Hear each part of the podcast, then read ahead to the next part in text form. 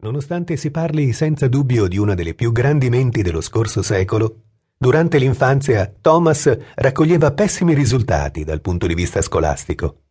Di pari passo alla parziale perdita d'udito, quindi alla tenera età di sette anni, cominciò gli studi di formazione primaria e dopo soli tre mesi fu costretto ad abbandonarli a seguito di un'incapacità nel portare risultati concreti durante lo studio. La famiglia dovette affrontare sforzi consistenti per garantire un'istruzione al pargolo, ma valsero a poco. Oggi si può certamente sorridere nel sentire che una mente illuminata come quella dell'inventore statunitense si trova davanti a difficoltà tanto grandi che lo costrinsero a lasciare la scuola e il mondo dell'istruzione. In quei piccoli e freddi banchi, mentori e maestri ritenevano che il problema di Edison fosse legato alla concentrazione il bambino non seguiva le regole e le convenzioni.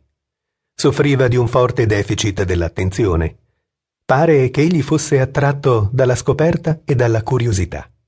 Le bramava a tal punto che si lasciava trasportare da qualsiasi cosa cogliesse il suo interesse. Con occhi da sognatore, distoglieva l'attenzione dagli insegnamenti e le lezioni. Abbandonati gli studi, fu la madre a provvedere all'istruzione del figlio. Infatti, fino all'età di dieci anni, il piccolo Thomas imparò a leggere e scrivere grazie agli insegnamenti impartiti nell'ambiente domestico. Si può immaginare quanto fosse difficile istruire il giovane e provvedere alla gestione della casa nello stesso momento. Per questa ragione il tempo in cui ricevette insegnamenti dalla madre fu di breve durata. Nonostante questo, nel piccolo Thomas c'era una fiammella che presto sarebbe divenuta un incendio cominciò a germogliare la curiosità. Prese a concentrarsi su argomenti che necessitavano approfondimenti e comprensioni di concetti di stampo superiore. Si dedicò alla storia, alla filosofia e alle scienze, tutto da autodidatta. La dilagante curiosità e l'incontenibile voglia di scoprire, comprendere e poi cambiare il mondo si manifestarono in Edison fin dalla tenera età di dieci anni. Fu allora, infatti, che cominciò a costruire il suo primo piccolo laboratorio nella cantina di casa.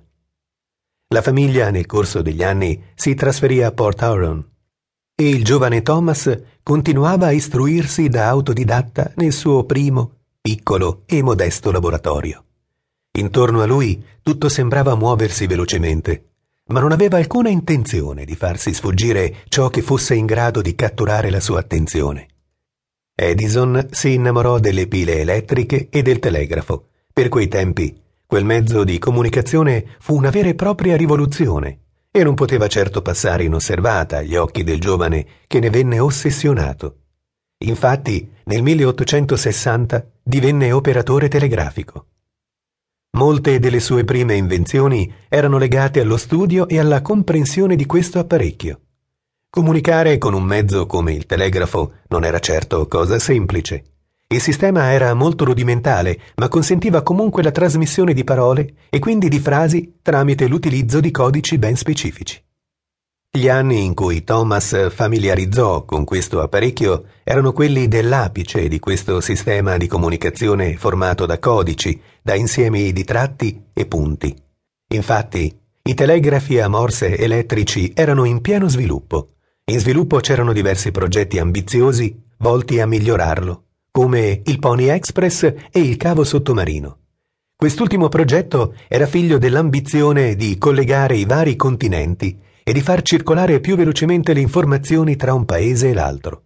Un giorno si sarebbe arrivati al telegrafo senza fili, ma questo solo al termine dell'Ottocento, grazie soprattutto a un altro inventore di indiscutibile spessore, Nikola Tesla. Edison cresceva come un ragazzo ostinato e testardo, determinato a seguire i propri sogni e le proprie ambizioni. Non ammetteva che qualcuno si interponesse tra lui e il suo volere. Studiava quotidianamente. Ma mentre cominciava a muovere i primi passi nel mondo delle invenzioni, incappò presto in un problema che assillava molti all'epoca. Aveva bisogno di denaro. La capacità di generare idee e l'intraprendenza nel realizzarle non stavano solo nel portare a compimento un progetto per la produzione di mero oggetto fisico tangibile. Edison era molto di più e faceva molto di più.